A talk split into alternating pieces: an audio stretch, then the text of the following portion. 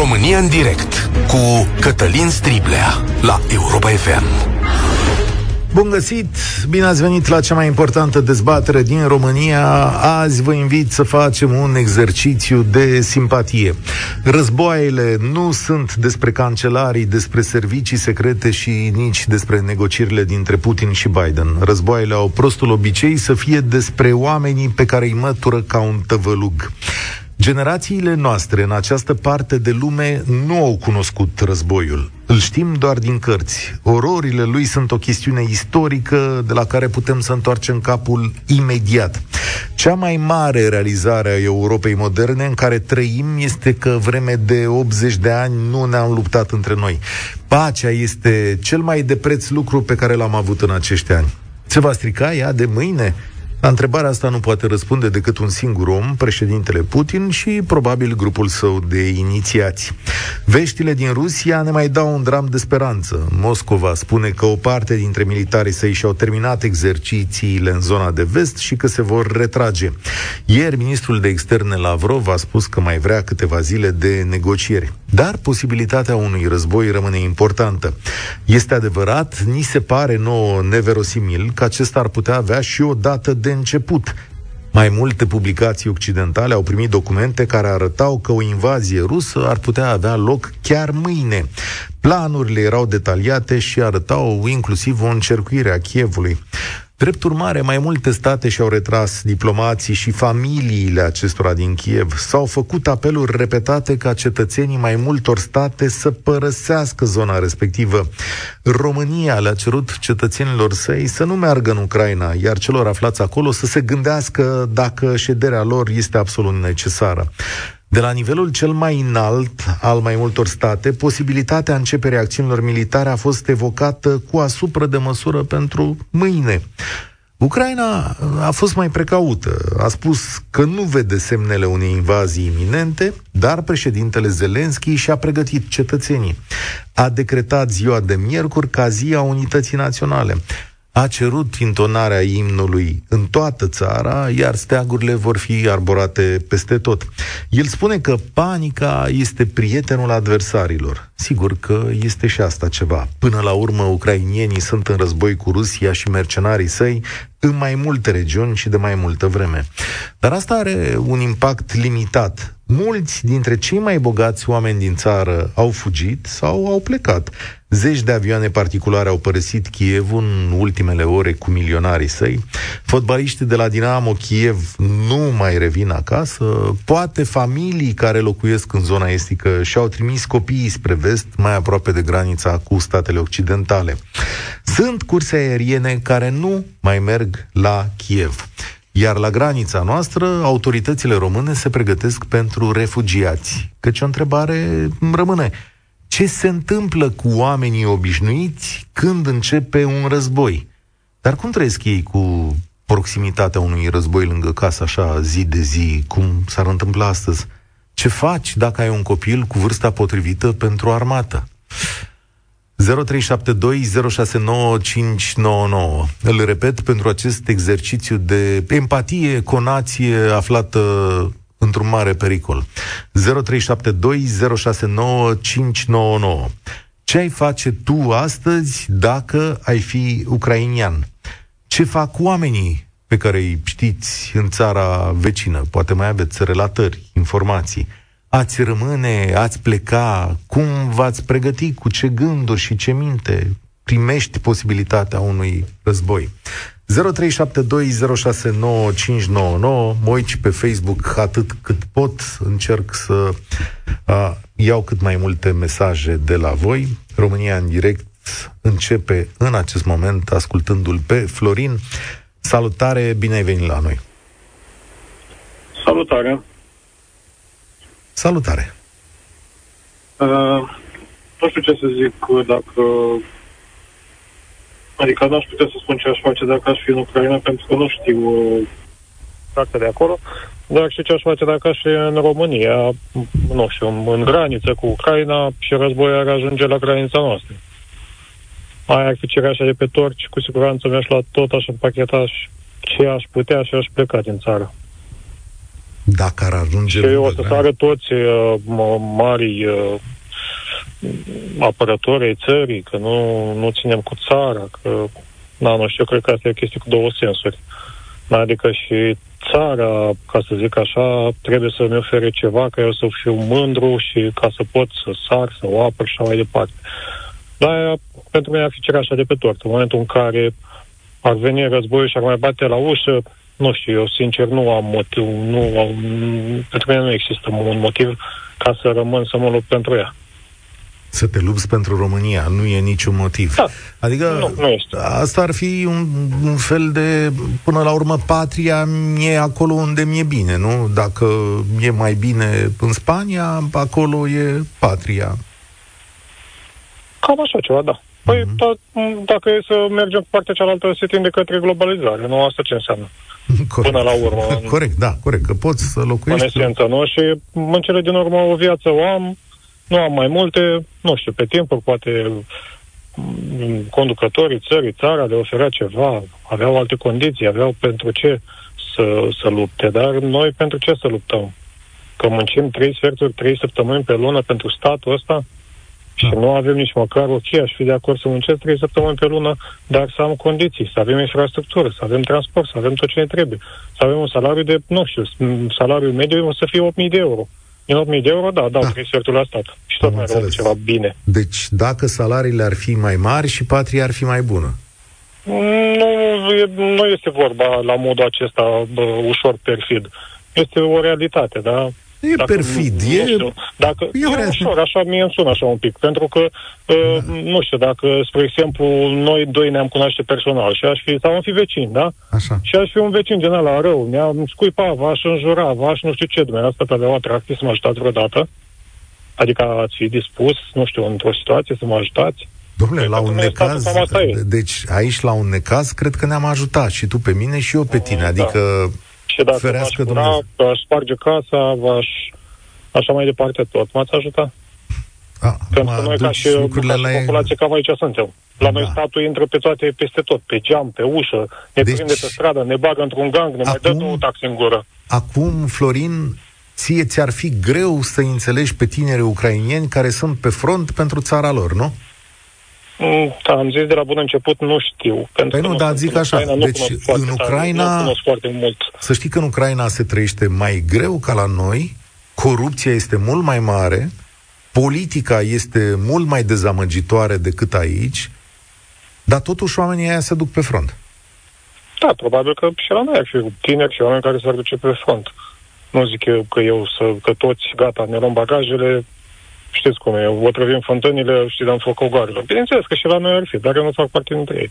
Da. Pentru că în cele din urmă viața mea este una, viața copiilor mei este una, nu am motive să mă sacrific, pentru că până la urmă nici țara, ca să zic așa, statul român nu s-a sacrificat cu nimic pentru mine. Să meargă toți politicienii, toate firmele de casă, toți uh, șmecherii care acum fac bani, să meargă ei acolo, nu? Pentru că da. ei au, uh, au venituri, au averi făcute de acolo, nu? Mulțumesc mult. Un domn care are pseudonim aici, bănuiesc, Carl Fairburn, spune că nu pot să mă pun în situația ucrainienilor pentru că nici ei nu s-ar pune în situația mea. Sigur că da. Ăsta este un mod de a nu privi la problemele celorlalți în speranța că ele nu te vor atinge niciodată. Întâmplarea face că te ating. Pentru că dacă Ucraina pică sub Rusia, ce să vezi, noul nostru vecin va fi Rusia. Iar un vecin ca Rusia îi pare a fi așa, un dar de la Dumnezeu. Vom avea treabă toată ziua de atunci încolo. Și așa avem destulă treabă în rețele, cum se spune. Puteți să vă uitați și pe Facebook la emisiunea asta să vedeți ce e. Uh, că o să simțiți mâna Rusiei destul de ușor. Ovidiu, salutare! Astăzi invitam la un exercițiu de empatie. Salut. Nu ne-a ieșit din prima. Ce-ai face dacă ai fi ucrainian? Și ți-ar zice multă lume că mâine e război. Păi, uh, aș spune foarte clar că aș pleca și aș putea să dau câteva motive de ce aș pleca. Adică este un război pe care îl pierzi din start. Nu ai cum să te pui cu o nație care are armament care ar distruge practic Europa. Și este no sens să, să pierzi pentru ce.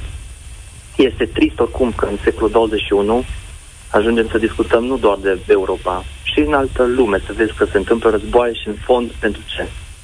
Care este scopul. E, bine, evident că întotdeauna banul la mijloc și influența și energia și așa, da.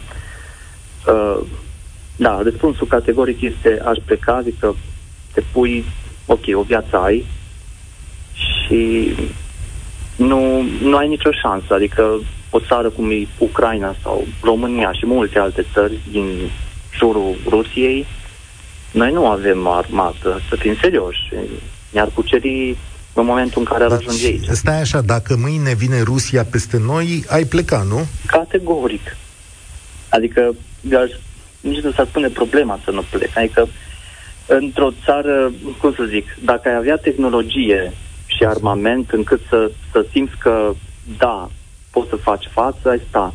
Dar cum e și Ucraina și multe alte țări din jur, hai să fim serioși. În ziua de astăzi nu mai discuți de uh, tancuri, de... Uh, astea sunt trecute astea din secolul 20.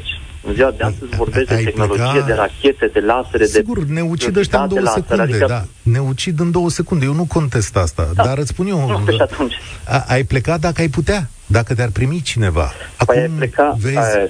efectul libertății și al alianțelor în care suntem este că putem circula liber.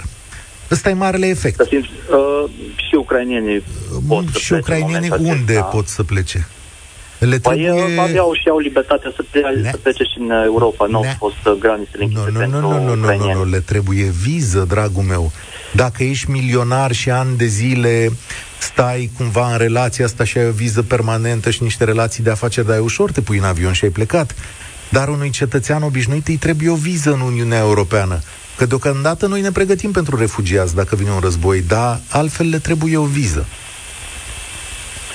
Da, este trist, este trist ce s-a întâmplat pentru Ucraina. Pe de altă parte și și-au făcut-o cu mâna lor pentru că au avut uh, strategic uh, arme nucleare de practic erau numărul 2 ca armament nuclear și aici e vina întregii Europei și și americanilor și se simt vinovați pentru că uh, le-au garantat securitatea țării în detrimentul să, să cedeze toate, a, toate armele nucleare. E și în momentul acesta, și acolo au semnat și francezii, și americanii și Marea Britanie pentru ei, pentru oferirea securității. E, acum le oferă securitate?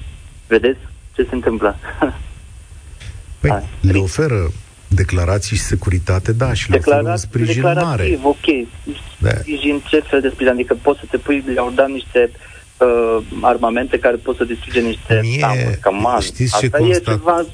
Da, bun, e adevărat. E Sigur că da. Mulțumesc tare mult, Ovidiu. Înțelegeți după telefoanele astea mai bine chestiunea cu talibanii? Adică, tăi, lumea modernă s-a schimbat. Cine Dumnezeu astăzi, după 80 de ani, are chef de războaie? Lumea se uită la cu totul altceva. În asta constă puterea lui Putin. În faptul că el știe că la un moment dat noi avem multe lucruri de părăsit aici și o altfel de viață cu care nu mai suntem obișnuiți, ni se pare de uh, refuzat. Și sigur că este de refuzat. Pacea este chestiunea fundamentală. Generațiile de astăzi suntem croiți cu totul și cu totul altfel. Da, acum, sigur, nu ar fi multe lucruri de apărat aici.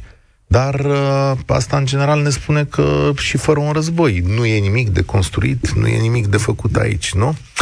Dar eu azi vă întreb despre ucrainieni mai mult. Ciprian, salutare! Dacă ai fi salutare. la Kiev, ce-i face astăzi?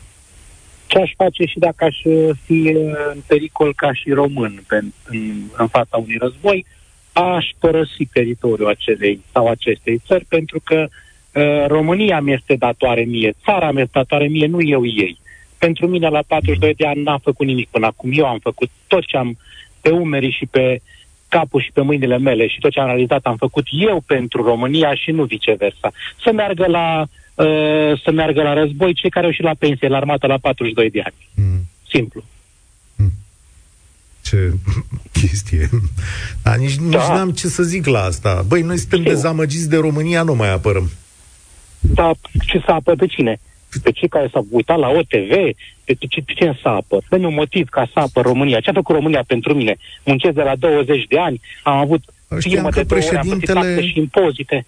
Președintele ce Kennedy, președintele Kennedy s-a întrebat la un moment dat ce poți face tu pentru țară, nu țara pentru tine. Da, păi am făcut de 22 de ani muncesc, plătesc dări și impozite la păi stat. și nu, Am și avut- ce ai vrea să spună o pâine în față și să zică ia de aici Cipriane, uite, Bun, bună și stare. de ce ai vrea să mai dau și viața acestei țări? Dar merită? Ha, Dar băieții ăia Familia din mea Ucraina, este importantă. Asta am Păi probabil înțeles. că îți duci Păi, cu forța. Probabil că îți duci cu forța, nici de cum de Dom'le, bună nu. voie. Probabil.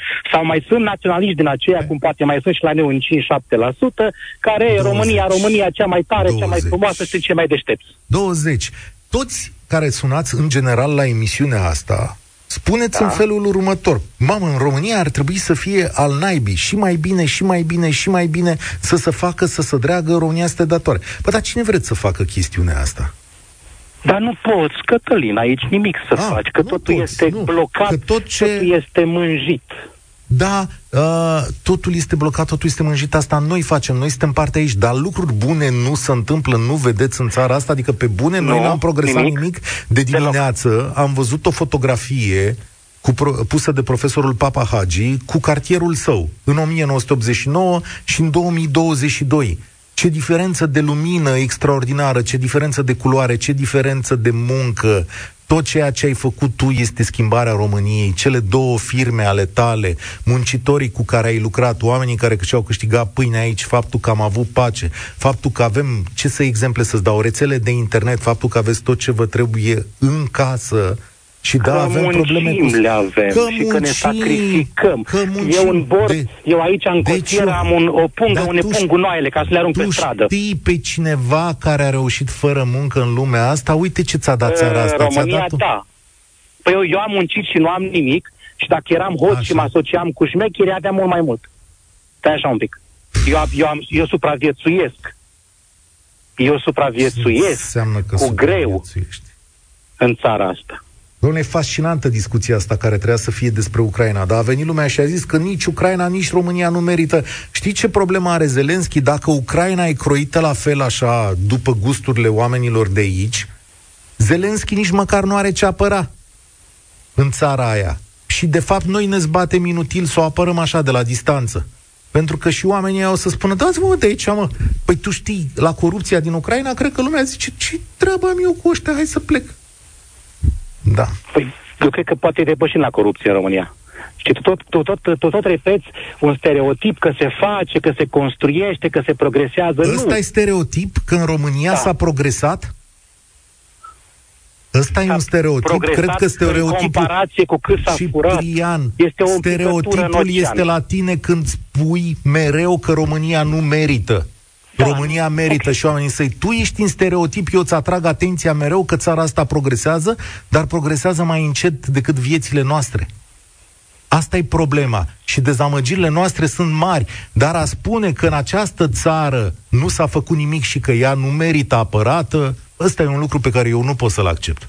Uite că suntem, suntem trei care ți-am, ți-am spus Mm, cu același și- lucru și posibil până la finalul emisiunii să fie toți cu aceleași principii. Așa. Ei, atunci poate Și lucrurile ți se se, po- se vor ce? muta la tine în, A- Adică ce în să vor, viziune. să vor muta? Adică eu vrei să-mi schimb viziunea și să spun că România e o proastă pentru că voi nu apărați? Când 10 oameni spun că, spun că ești beată și tu ai băut o rapă plată, mergi și te culci. Aha. Deci ăsta e principiul, nu? Să știi că eu de la microfonul ăsta și de la altele m-am mai obișnuit să merg împotriva mulțimilor. Când la un moment dat în viața mea am spus că suntem conduși de niște mafioți și arătam dovezi zi de zi, mi-am luat scuipați în față, da? Când a venit mulțimea și mi-a spus că eu sunt așa și pe dincolo. Încă nu mi-e teamă de chestiunea asta, chiar dacă o să-mi spuneți că eu greșesc astăzi. Eu cred că E o țara țară mea liberă. merită Măcar apărată. atât. Păi sigur că e o țară liberă. Măcar atât.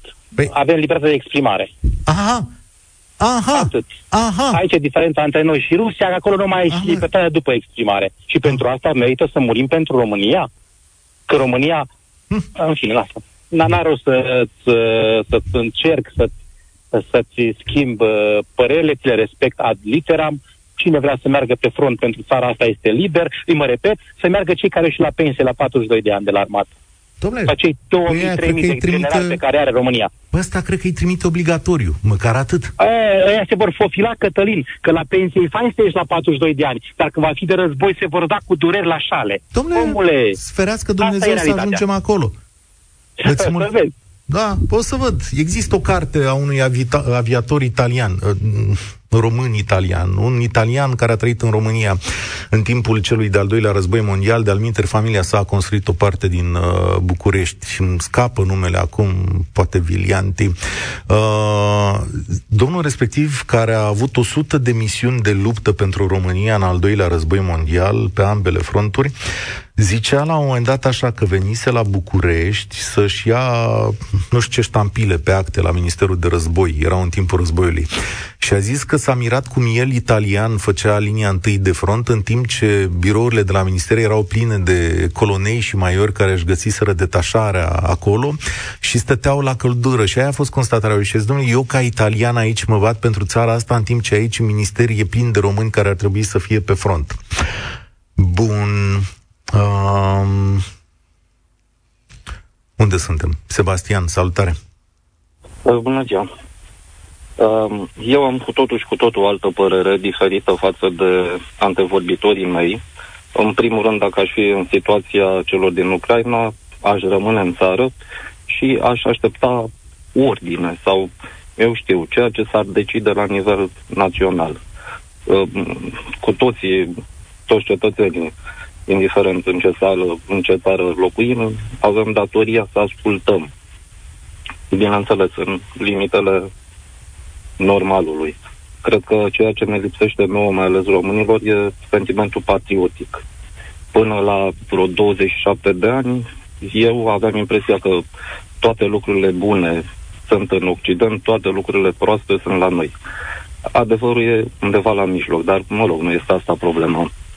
Uh, cred că sentimentul patriotic, până la urmă, putem să observăm atunci când se organizează anumite festivități, fie de ziua națională, fie de 24 ianuarie, sau eu știu, ziua eroilor, uh, se observă oamenii care au sentiment patriotic și care au a fi dispuși să facă ceva adică pentru cum, țară. Adică cum se observă?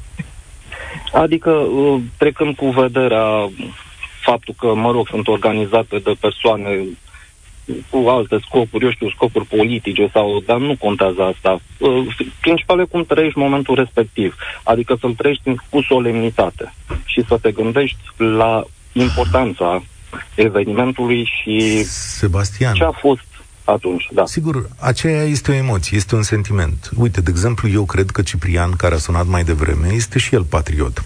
Pentru că ani de zile și-a făcut treaba, și-a respectat legile, și-a plătit impozitele, a vorbit oamenilor și a încercat să construiască. Și are o dezamăgire.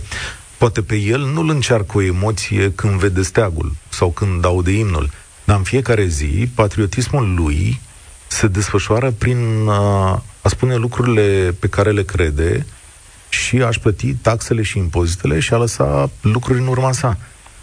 Eu, ăsta e o formă de patriotism de uh, acceptat și de lăudat dincolo de emoția firească care ar putea să te pătrundă atunci când vezi teagul sau joacă echipa națională sau o chestiune de genul ăsta. Eu cred că lucrurile nu se separă aici. Iar tu îmi spui astăzi... Nu, nu, nu se separă aici, dar Mă rog, sunt anumite motive pentru care fiecare hotărăște sau are o anumită părere. Fiecare vede din punctul său de vedere și se raportează la experiența personală. Ori când e vorba de patriotism, când e vorba de țară, poate că experiența personală nu contează foarte mult. Da. Ce-ai face dacă însă ai avea familie și ai fi în pragul războiului la 24 de ore? Păi ce, ce, ce au făcut și înaintașii mei, adică, de exemplu, bunicii mei sau străbunicii mei.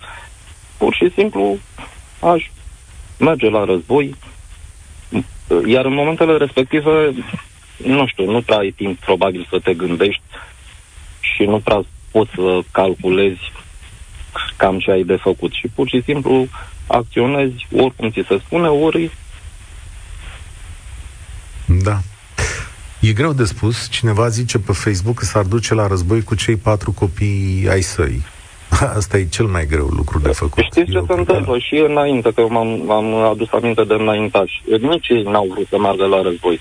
Dar uh, uh, mă rog, mulți dintre ei au decedat în război, dar familiile au fost împroprietărite cu pământ. Li s-au acordat anumite facilități. Aveau, așa, Ăsta e primul efortul, război mondial, da, sigur, că li s-au dat pământ. Li s-au dat pământ. Lucrurile sunt total schimbate, dar până la urmă nu știe nimeni cum evoluează lucrurile. Mulțumesc tare mult. Sentimentul de patriotism s-a schimbat în ultimii ani. După ani și ani de pace, vedem lumea în mod diferit. Uh, nu mai înțelegem războiul ca în operele romantice care ne-au fost predate și până la urmă nimeni n-are chef de război, adică realitățile lumii în care trăim sunt cu totul altele. Asta e demența pe care a stârnit-o Putin. Dar ceea ce vorbim noi astăzi ca un exercițiu în care vedeți că am ajuns să ne certăm despre țara noastră, dacă e bună sau e proastă, e și proastă, e și bună, că așa e pe România, li se întâmplă oamenilor de lângă noi de adevăratelea. Ceea ce e la Kiev nu este un exercițiu. Acolo oamenii chiar trebuie să-și pună problema asta. Bă, da, eu am ce apăra aici, Adică nenorocirea aia de Ucraina, am eu ce apăra aici în faptul că trăiesc mai prost, mai slab, mai, mai rău decât noi, oamenii să vor gândi, dar chiar așa am cea de apăra, ceva de apărat aici? Cei care au făcut cele mai mari avere acolo și care chipurile ar fi avut mai multe de apărat, și-au luat avioanele și au plecat. Averile sunt globale. Marius, ah, stai să fac o precizare. Se poate circula fără um, fără viză din Ucraina către țările Uniunii Europene. Da, mulțumesc pentru precizare. Uh, unde suntem? La linia 10, nu? Marius. Salut, Marius, da, bine venit salut, la Salut, salut. salut. Rămân șocat de ceea ce aud. Hmm. Și stau și mă gândesc, țara asta oare acum 100 de ani, 200, 300 de ani nu era la fel? Oameni bogați și săraci, iobăgimea, care atunci când veneau turcii eu bagul punea mâna pe coasă, pe sapă, pe ce avea, e. că n-avea sabie și nu știa să o folosească. Stai un pic, la război. e o șmecherie acolo, că nouă ni s-a zis așa, dar nu pleca el chiar de voie bună. Pleca că mai lua una spunea... pe spinare, era în solda boierului, lucrurile sunt mai complicate. Nu cred eu că omenirea s-a dus la război cu inima largă și a zis, domnule, sentimentul ăsta patriotic de, de care vorbești tu a fost creat ani de zile prin niște filme pe care le-am văzut și crezi tu că Badea Gheorghe de la Vaslui avea sentimentul național foarte dezvoltat. Nu, avea, a trebuit să vină Bălcescu la 1848 să-i zică de sentimentul național. Avea el niște lucruri de apărat, da? Nu la nivel ideologic. Zic. Nu la nivel ideologic, Cătălin, dar și acum dacă ar veni rușii pe sână, ce aș face? Asta cu mâinile în sân și aș aștepta da. să vină peste mine? Ce ai face? Oricum, oricum crăp. Dacă vine și vrea să mă oare, oricum crăp. Măcar crăp cu arma în mână. Și nu fug ca un laș. Oricum, Crezi? într-adevăr, ei poate au dreptate. Nu prea mai avem ce să apărăm în țara asta, pentru că ne-au luat-o străini. Toate. Nu mai avem nimic. Dar măcar mai ai datele tale, obiceiurile tale din, din, din țara ta, pe care și pe astea vor să ne le ia. Da, aici chiar. Hm, serios, asta e un mit că ne-au luat străinii tot uh, și al doilea, asta cu obiceiurile nu înțeleg. Adică ce vor să ne ia materie de obiceiuri? Că nu mi-e... Dacă vor veni orice țară care vine Așa. și potropește să-i impune, Bine, dacă ar veni rușii sunt ortodoxi, cred că am păstrat Crăciunul și Paștele mai departe, să zic așa, știi? Ne-am păstrat cât de cât din ele. Dar n-am avea șanse fizic în fața lor, n-am putea să să luptăm și nici americanii nu ne cu mare lucru. Cu o mie de soldați, hai să fim serioși. Americanii oricum pe unde s-au dus au făcut ravagii și au distrus. Ei n-au venit să ne apere, au venit să ia. Au nevoie de resursele României. Ah. Rușii, dacă vin, sunt conștient de o chestie. Dacă vine Putin, Așa. da, ne-a resurse, ne-au luat și după al doilea război mondial. Rusia a făcut un jaf aici în România. Să nu Au uitați. Făcut. În anii 50, nu Rusia a jefuit România cu asupra de măsură. Și să vă mai zic ceva. Uh, Rusia a înfometat programatic Basarabia, Republica da. Moldova. Da. Există documente păi, uh... de partid care arată că Rusia a omorât prin foame pe conaționalii noștri într-un program sistematic de furt și de ucidere. Să nu uite nimeni niciodată cine e Rusia asta. Au făcut-o. Și au făcut-o și în Ucraina, că au murit milioane în Ucraina. Au murit mai mulți ucrainieni decât evrei. Și au murit într-un an sau doi, nu în 4-5 ani. Da. Da, au murit. E adevărat și asta, dar Oricum pe noi ne jefuiesc ăștia. Noi nu mai avem nimic, Cătălin. Nu mai avem nimic în țara asta. E, să nu exagerăm, deci serios. Nu, nu vă duceți avem. în partea asta la alta. A venit aici nu. Florin Ovidiu și Ciprian au zis, domnule, o nenorocire, tu vii și spui, avem nimic. Noi, hai să ne păstrăm nu, echilibru. De lutat aș luta, dar aș lupta prima dată să ies din UE. Da. Pentru că Uniunea Europeană nu, nu ne face bine deloc. Noi da. cotizăm, dar de de absorbit, de tras fonduri și de investit. Noi nu facem nimic. Noi cum om bun? Finim... Cum om bun? Uite, te-aș lua eu de mână. Deci, pe lângă hmm? banii care vin scriptic și care sunt câteva miliarde, deci România primește mult mai mulți bani de la Uniunea Europeană decât contribuie. Ăsta e un lucru, uite, aș vrea să-l verific acum, dar am citit informația asta zilele astea. În plus... Dacă îl primește, ce face cu ei? Că nu face nimic. Ieri am văzut la trezor sau la altă ieri că au primit pe bani pentru nu știu ce dezvoltare, da. nu au dezvoltat și ori să dea bani înapoi. Da, dar ăla e un exemplu din sute de exemple, oameni buni. La Vaslui, la mine. La Vaslui, la Vaslui, la mine. Sunt o grămadă de lucruri și state refăcute cu bani în fonduri uh, europene și multe alte state din Transilvania. Și sunt bani care au venit în România și care s-au făcut uh, de astea, căi ferate, uh, S-au mai reparat drumuri, s-au reparat gări, ce să zic eu, uită-te la Târgoviște, la cetatea de scaun care e refăcută numai din parale europene și multe alte lucruri din astea frumoase. Hai să nu mai Cetatea zicem de scaun, Cătălin, dar da. infrastructura noastră rutieră, feroviară au refăcut-o, că dacă te urci în tren, plângi cu vorbe până ajungi 200 de km. Dom'le, de la km. București la Constanța mai ajungi, zic eu că e mai avantajos uneori să mergi Atât. cu trenul. București Constanța, că se duce lumea la mare, da, dar ia vină... Gata, că iar de... începem discuția aia. Îți mulțumesc, oh. Marius, noi, ia, deci discuția cu România tot estul Europei este o nenorocire că nu este cum visăm noi să fie ca în filme. Dar ce am văzut, am văzut că lumea e nervoasă și de Franța, uneori, da. Eu, sincer, nu mă așteptam ca discuția de asta să se ducă chiar aici, dar nu e nici așa o mare surpriză. Dezamăgirile din viețile noastre uneori ne cuprind. Claudia, ce zici? Dacă ai fi ucrainiancă, ce ai face azi? Bună ziua! Uh, referitor la acesta, stai vă spun sincer, când m-am mai uitat încă o dată pe harta harta noastră și am văzut cât de aproape este situația de noi, să știți că am avut așa un sentiment uh, foarte trist și am avut un fior, n-aș dori să fiu în pielea lor. Uh, referitor la am doi copii și sincer mă încearcă cele două sentimente, odată patriotismul, că aș vrea să-mi apăr țara, dar pe de altă parte mă gândesc că Copiii mei totuși ar merita o șansă la viață dacă, Doamne ferește, s-ar întâmpla ceva cu, cu mine și cu copiii mei, ă, cu ă, soțul meu, nu cred că ar fi potrivit pentru copiii mei și dacă aș avea posibilitate să plec ă, undeva pentru binele lor, categoric aș face Și nu m-aș mai uita în spate pentru că mă gândesc la ei. Adică ai pleca. Ce să mai încolo încoace? Sincer, da, categoric aș analiza cu familia împreună, dar așa la prima, prima, primul gând, cred că mi-ar fi totuși să, să plec. Mm-hmm. Și ți-ai căuta o nouă viață pentru că e ușor să ai o nouă viață? Nu, nu, nu este, nu este nici ușor. Este clar că va fi greu, dar uh, referitor la protecția familiei, ce vreau să vă zic, când am fost și noi în impas în, în România cu um, Revoluția, să știți că și tatăl meu a fost chemat să apere cum ar veni situația și să fie în prima linie și tatăl meu a zis că preferă să fie alături de familie să protejeze cele trei fiice ale lui, pentru că nu are cine să ne apere. Da. Uh, grea decizie.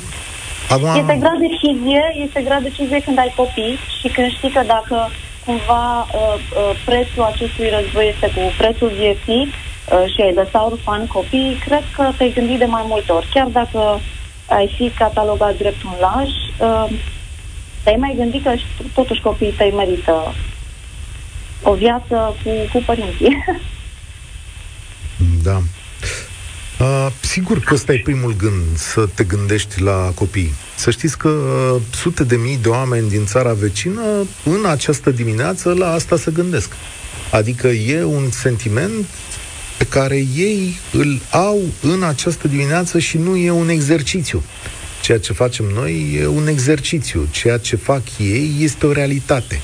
Ce faci cu copilul dacă ești din Kiev astăzi? Unde îl trimiți? Îl trimiți, nu? Că asta e primul gând. Lasă școală, lasă aia, du-te undeva în vest, dacă ai neamuri. Dar dacă n-ai neamuri, ce o să faci? Da. Acum, să nu, să nu ne facem griji, pentru că la câți uh, oameni am exportat pe timp de pace, cred că suntem a doua țară după Siria, ne-am găsit rude uh, să avem unde să mergem și să pornim o viață nouă. Din păcate, nu o să mai rămână, nu știu cine o să mai rămână să mai apere țara dacă uh, majoritatea ar gândi că nu mai avem ce apăra. Asta este tristețea cea mai mare. Emisiunea de astăzi, bine, poate să fie și o coincidență. Acum știți că nu e un filtru, nu vă întrebăm ce părere aveți la telefon. Poate să fie și o coincidență în ceea ce spuneți, nu vă verificăm opiniile înainte, dar poate să fie și un semn general, în sensul că, da, România e cam sătulă de treaba asta. Îți mulțumesc tare mult, Claudia. Vreau să mai aud uh, două, trei opinii. Hai să prelungim un pic după ora 14, vă rog frumos, la cum sună lumea. Sunați foarte mulți și cred că vreți să-mi spuneți dacă ați apărat România sau nu. Dar nu uitați că dezbaterea noastră a pornit de la Ucraina. Așadar, o să prelungim, dincolo de 14, o să luăm câteva minute de publicitate la un moment dat, dar uh, revenim aici și vă dau dreptul la exprimare astăzi. Cristi, salutare, bine ai venit la România în direct. Salut, Cătălin, salut. Uh, înainte să-mi dau părerea legătură cu ce aș face, vreau să-ți spun uh, parte dintr-o experiență personală care o am, am câțiva prieteni ucrainieni care chiar au luptat pe front pe, perio- pe perioada cât uh, ei au fost atacați inițial de, de ruși. Și ce vreau să spun este că ce nu apare în România și ce nu se vede este faptul că țara, înainte ca să fie atacată, a fost bombardată efectiv mediatic de păreri pro și contra, iar populația este divizată. Iar uh, mulți dintre cei care se luptă pe front, acolo în zona Donbassului, sunt efectiv neamuri și prieteni. Sunt, uh, au păreri și convingeri atât de puternice în legătură pro și contra Rusiei, încât au format tabere și se luptă unii cu alții. E, e, o, e o chestie care, care cred că nu se ia în considerare ce mult înseamnă până să fie atacat efectiv fizic și cu tancuri și cu rachete și cu ce mai au rușii, au fost atacați și încă sunt atacați mediatic, astfel încât ei efectiv ca și țară sunt în, în rupți, sunt împrăștiați. Da, e bine că ai povestit asta, ca lumea să știe realitatea de acolo. Prietenii tăi au mers, că tot spunea cineva mai devreme, să merge cu forța la război sau mergi de bunăvoie? Absolut nu, nu. Uh, n- nu am vreo 4-5 prieteni, Așa. niciunul dintre ei nu a mers cu forța. Toți s-au înrolat, o parte dintre ei au ajuns Uh, asta e încă o chestie. Chiar când a fost atacată Ucraina prima dată, s-au format gărzile patriotice, cum s-ar zice. Erau civilii, cei care nu erau înrolați în armată, cărora li s-a deschis oportunitatea de a lupta pe front, de a participa și de a merge pe front, a lupta împotriva rușilor. Uh, foarte, foarte multe batalioane s-au înființat atunci Uh, de civili care atunci au învățat să pună mâna pe armă, atunci au învățat să tragă, atunci și-au pus viața la bătaie nefiind forțați. Da, e, e clar că cei care erau în momentul de față în armată au trebuit să, să au fost nevoiți cumva, ca să zic așa, și au trebuit să înainteze, dar au fost foarte, foarte, foarte mulți civili care au creat acele batalioane de care ziceam mai devreme, care au contribuit la, la ce, ce e acum pe frontul de est. Stagiul militar, stagiul militar e obligatoriu în Ucraina, idee? Uh, uite că nu aș putea să-ți spun. Să verific. Nu, nu știu, nu știu. Uh, uite cum o să facem. Uh, Cristi, A, pentru că știu că ai și o opinie dincolo de povestire. Rămâi în telefon, Paul la fel rămâi în telefon. V-am promis că prelungim a, după ora 14. Sorin, luăm acum publicitatea și ne întoarcem cu opinia lui Cristi. România în direct merge mai departe. Astăzi vă întrebăm ce ați face dacă ați fi ucrainean. România în direct cu Cătălin Striblea la Europa FM. V-am întrebat astăzi ce ați face dacă ați fi astăzi în Ucraina. Ce decizii ați luat pentru voi, pentru viața voastră, dacă ați ști că mâine pornește un război? Nu știm. Veștile zic că armata Rusiei ar retrage 10.000 de militari din cei 130.000 de acolo, că se mai caută o soluție diplomatică. Pe de altă parte, știți cum e, de o săptămână încoace, ni s-a spus mereu că uh, războiul ar putea începe miercuri, uh, occidentalii și-au luat diplomații de acolo, s-au dat apeluri către cetățenii străini să nu mai rămână în Ucraina, dar dacă ai fi ucrainean, ce ai face? Cristi ne-a povestit cum sunt ucrainienii, Acum îl întreb ce ar face el cu toate datele pe care le are. Salut, din nou. Te salut din nou, Cătălin. Ah, e, e o decizie foarte grea.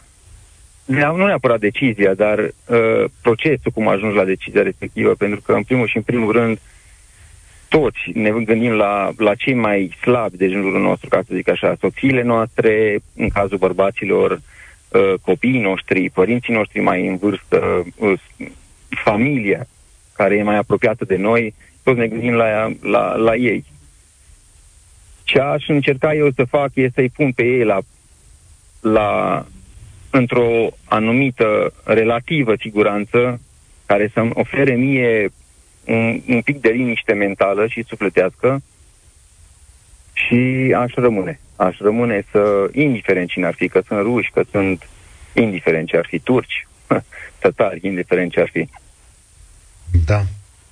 Îți mulțumesc mult, Cristi. Frații Klitschko, știți, campionii mondiali la box, Vitali este primarul Chievului din 2014, au ținut o conferință de presă. Vladimir Klitschko a anunțat că s-a înscris în armata de rezerviști a Ucrainei, fiind pregătit pentru a-și apăra țara. El a avertizat statele occidentale să nu dea dovadă de slăbiciune în gestionarea crizei geopolitice, având în vedere situația tensionată. Nu putem sta impasibili. O posibilă invazie a Ucrainei ar fi o problemă pentru toată lumea. Văzând cum se chinuie țara mea, nu putem sta impasibili. Sunt aici, am semnat să mă înscriu pentru a apăra țara și orașul nostru, Kiev, a spus Vladimir Klitschko, citat de CNBC. Paul, salutare, ești la România în direct, tu ce-i face? Bună, Cătălin. Uh, felicitări pentru emisiune și am sunat astăzi pentru că personal m-am, m-am simțit iritat de opiniile unor antevorbitori. Uh, eu nu mă consider pe mine un patriot. Uh, poate ce voi spune va fi în paralel cu ce gândesc că, în situația în care România ar fi atacată.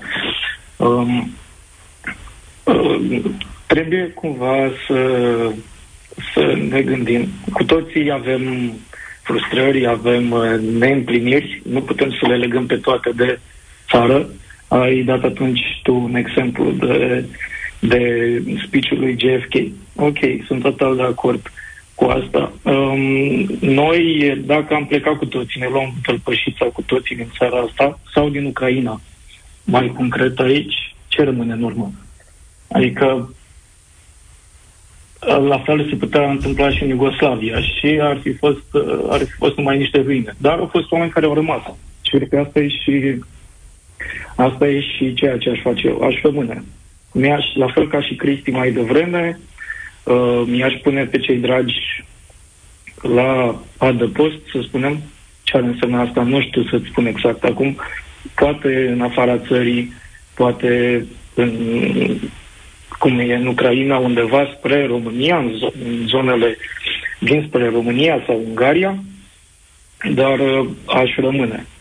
Aș rămâne și aș încerca să contribui cu ce pot eu, că până la urmă cu toți suntem angrenați între, într-un mai mare. Fiecare poate să contribuie mai mult sau mai puțin. România suntem da. noi, până la urmă. Și da, contribuțiile da. noastre mai mari sau mai mici. Știu că da, e dezamăgitor ce se întâmplă la nivelul vieților noastre. Dar eu cred că dezamăgirea a existat și în 1916, nu? Și în 1940 și oamenii tot au mers mai departe. N-are cum să fi fost viața perfectă la un moment dat, că eu nu cred că, nici pe vremea lui Ștefan cel Mare, nu cred că oamenii aia apărau țări perfecte. Aș zice că apărau chiar niște țări mai, mai proaste. Dar de apărat, până la urmă, apărăm chiar și un sentiment și o idee, nu? E locul nostru aici. Așa mă gândesc, îl eliberăm foarte repede, lăsăm în urmă tot ce am făcut uh, toate lucrurile bune, dar lăsăm în urmă amintirile? Și v-aș mai întreba ceva. Plecăm. Uh, poate pleacă și ucrainienii, mulți. Păi ne lăsăm în urmă mormintele? Adică le avem și pe astea, nu?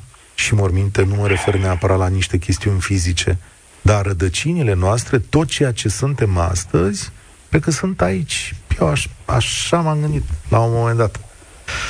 Da. Eu personal aș încerca, nu știu, pre- aș prefera în situația asta extremă să trăiesc cu regretul că nu am reușit decât cu dezamăgirea că nu am încercat. Și o idee foarte bună. Uh, și ți-o respect.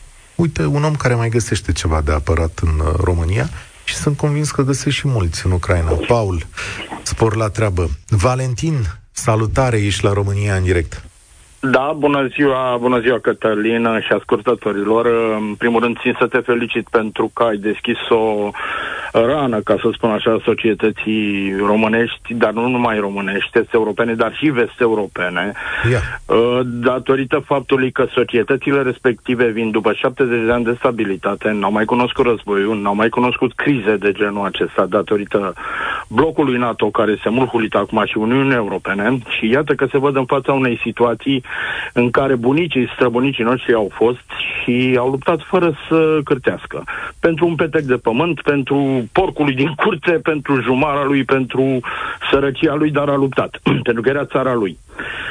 Uh, aș lupta fără, fără, fără să preget, aș rămâne în Ucraina ca ucrainean, uh, ba chiar aș face, cum să vă spun, recrutare, dacă s-ar putea, și încerca să-i conving pe ceilalți să-și lupte pentru țara lor, pentru că libertatea este nu este un bun dat. Pentru libertate mor lupți. Libertatea nu e ceva pe care ți, te, ți-l dă cineva, ți-l câștigi. Și dacă e posibil să citesc un mesaj, că am văzut că se vehiculează mesaje de pe la ucrainieni, care nu sunt în uh, totalitate. Ucraina nu e împărțită. Am o hartă, păcat că nu se poate vedea, cu un uh, sondaj în care 70% din ucraineni vor să acceadă în NATO și nu e, și vorbesc de ucraineni între 18 și 40 de ani care chiar contează. Un, uh, pot să citesc da, mesajul rog, ucraineanului. Da. A, așa, spune așa, omul, deci e un mesaj direct, cu, am vorbit cu el. Am petrecut anii 2014 și 2015 în război. Am văzut pistoale și tancuri, sânge și cadavre. Artileria a bubuit zi și noapte atât de tare încât nimeni nu a mai acordat nicio atenție focului de mitralieră. Ca să înțelegeți, în februarie 2014, densitatea focului de artilerie în luptele din Est a atins nivelul celul de-al doilea război mondial. În oraș, de la fereastră, vedeam cum rachetele de la lansatoarele grad zbureau constant timp de câte o jumătate de oră și zburau spre aeroport și spre oraș, făcând să existe explozii fără încetare și o lumină imensă care nu se mai oprea. A fost iadul pe pământ. Iar lumea, în ghilimele, și-a exprimat îngrijorarea profundă. Prin urmare, chiar și cu astfel de întârziere, libertatea noastră a ucrainenilor merită. Atenție din partea tuturor. Îți mulțumesc pentru mesajul ăsta și îți mulțumesc pentru ideea de libertate. Sigur că după 70 de ani în care uh, lucrurile au avut stabilitate, după 30 de ani de libertate, noi tindem să credem mereu că libertatea va fi și va rămâne mereu alături de noi și că democrația va fi și va rămâne mereu alături de noi. Dar ce să vezi pentru asta, eu cred că trebuie să te lupți în fiecare zi. Și eu cred că uh, atacul asupra lor este aproape continuu. Și mai cred că după ce Ucraina va pica, dacă va pica, va fi rândul nostru. Eu chiar cred asta cu tărie. Dacă va veni rândul nostru, ce vom face? Vom fi exact în aceeași situație și vom căuta să... Ce? O să plecăm în Uniunea Europeană toți? Eu vă spun că e virtual imposibil. Ce facem restul aici. Valentin, îți mulțumesc, bun mesajul prietenului tău, să-i transmiți o îmbrățișare din partea noastră. Va trebui să luăm în calcul faptul că sunt oameni care acolo mor zi de zi, pentru că în pungile alea de la Donetsk, Luhansk, încă bătălii se, se duc și va trebui să vă gândiți că sunt oameni care se luptă, care au făcut și-au, și-au luat niște decizii. Oamenii mici, în general, duc războiul, chiar și pentru corupția mari, care mulți dintre ei au fugit din Ucraina acum. Bogdan, salutare, bine ai venit la România în direct. Salutare, bine v-am găsit. Uh, deci sunt stupefiat de ce am putut să realizez, să descoper în urma unui subiect care era de așteptat să-l uh, dezbatem în curând în țara asta, pentru că inevitabil aici am fi ajuns indiferent dacă se retrag sau nu trupele. Uh, eu sunt tânăr, născut după Revoluție și cu un picior dincolo, cu un picior aici, aș spune că asta să lupt. Încă nu am familie. Dar în același timp eu nu am simțit și dau vina pe stat, nu pe un politician, dau vina pe tot mecanismul țării, pentru că eu nu am simțit patriotismul acela, decât la, decât la paradă și din cărțile de istorie. Și am deprins ura față de ce, ce reprezintă Rusia prin cărțile de istorie, atât. Dar patriotismul eu nu l-am în sânge pentru că nu mi-a fost cultivat. Și pentru, pentru că n-ai primit a... exemple. Și pentru că patriotismul a fost la noi cu plânsete la televizor, cu chestiuni de genul ăsta, dar nu cu acțiuni corecte față de tine, cetățean. Că Ăsta e marele patriotism. Cinstea, da, u- onoarea. Uite-te, uite-te în alte țări uh, cum sunt ei mândri de națiunile lor. Pentru că în subiecte internaționale și nu numai subiecte, ci și acțiuni, și-au au luptat pentru oamenii și prin principiile lor. Au făcut ceva de care tu să fii mândru că ești român. Nu să râdem de un arbitru care l-a făcut pe la cum l-a făcut și uh, noi râdeam pe subiectul ăla, se făceau glume, se distribuiau pe rețele sociale glume. În loc să fim, nu știu, să, a, cum ai abordat un podcastul tău, subiectul din alt punct de vedere. Nu din pricina glumei unde s-a ajuns. Deci eu nu am patriotismul în sânge și în momentul de față asta să lupt. Nu cred că aș putea pune capul liniștit pe pernă uh, și să aud știri despre ce se întâmplă aici. Nu pot. Și am să dau cu un exemplu. Uh, după Revoluție a plecat un prieten de tata în altă țară și uh, în fiecare an vorbesc la telefon și tot timpul tata îl întreabă aceeași chestie, aceeași chestie. Bă, te dori de România? Yeah. La care eu aud răspunsul omului și că, băi, nu știu cum să zic, am și de, fața, de groapa din fața blocului. da. Deci, eu asta e tot ce țin minte, an de an, și nu pot să schimb chestia asta și nu pot să o descrii prin salarii mai bune și nu știu ce. Salariul mai bun este în funcție de cum muncești. Părerea mea. Și primești un salariu pe baza a ceea ce muncești. Nu să nu îi judeci gratis. cu asupra de măsură pe oamenii care au vorbit înaintea ta, pentru că sunt mulți care muncesc aici de o viață, care au încercat să construiască și care au fost puși în genunchi în nenumărate situații de ceea ce înseamnă administrație în România. Și eu le înțeleg durerea și frustrarea. Nu e ușor să încerci să clădești în țara asta. Îți rănește genunchii, spatele și mintea mult mai mult decât o fac alte, alte țări. Da, dar în același timp, să știi că are și țara asta lucrurile ei care merită apărate. Eu așa mă gândesc. Ha, Bogdan, îți mulțumesc, îți doresc spor la treabă. A fost o întrebare despre hm, Ucraina, ce-i face la modul practic și desigur că am vorbit despre dacă am apărat sau nu România. E aproape, e aproape firesc. Eu, dacă aș fi politician în România, aș lua emisiunea asta și aș întoarce pe toate părțile.